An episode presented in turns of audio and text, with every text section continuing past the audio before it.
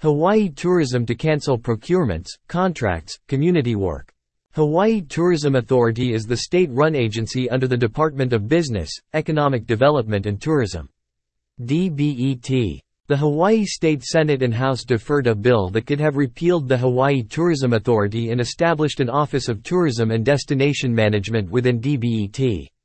The deferral of this bill may be a killer for H T A, potentially leaving the agency and the Hawaii Convention Center without funding this year. Hawaii lawmakers however lawmakers put sixty-four million dollars into the state budget measure to fix the leaky roof at the Hawaii Convention Center in Honolulu.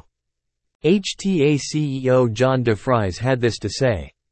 Aloha kako. With the omission of the Hawaii Tourism Authority from the state budget bill and today's deferral of H B thirteen seventy-five, our work in holistic, integrated destination management, visitor education, and brand marketing is in jeopardy.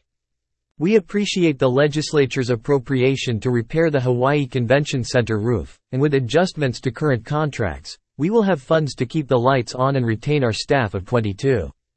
Our leadership team and board of directors will be making tough decisions in the coming days about canceling active procurements, existing contracts, and ongoing community work. We look forward to working with the legislature to earn their confidence in our work ahead of next year's session.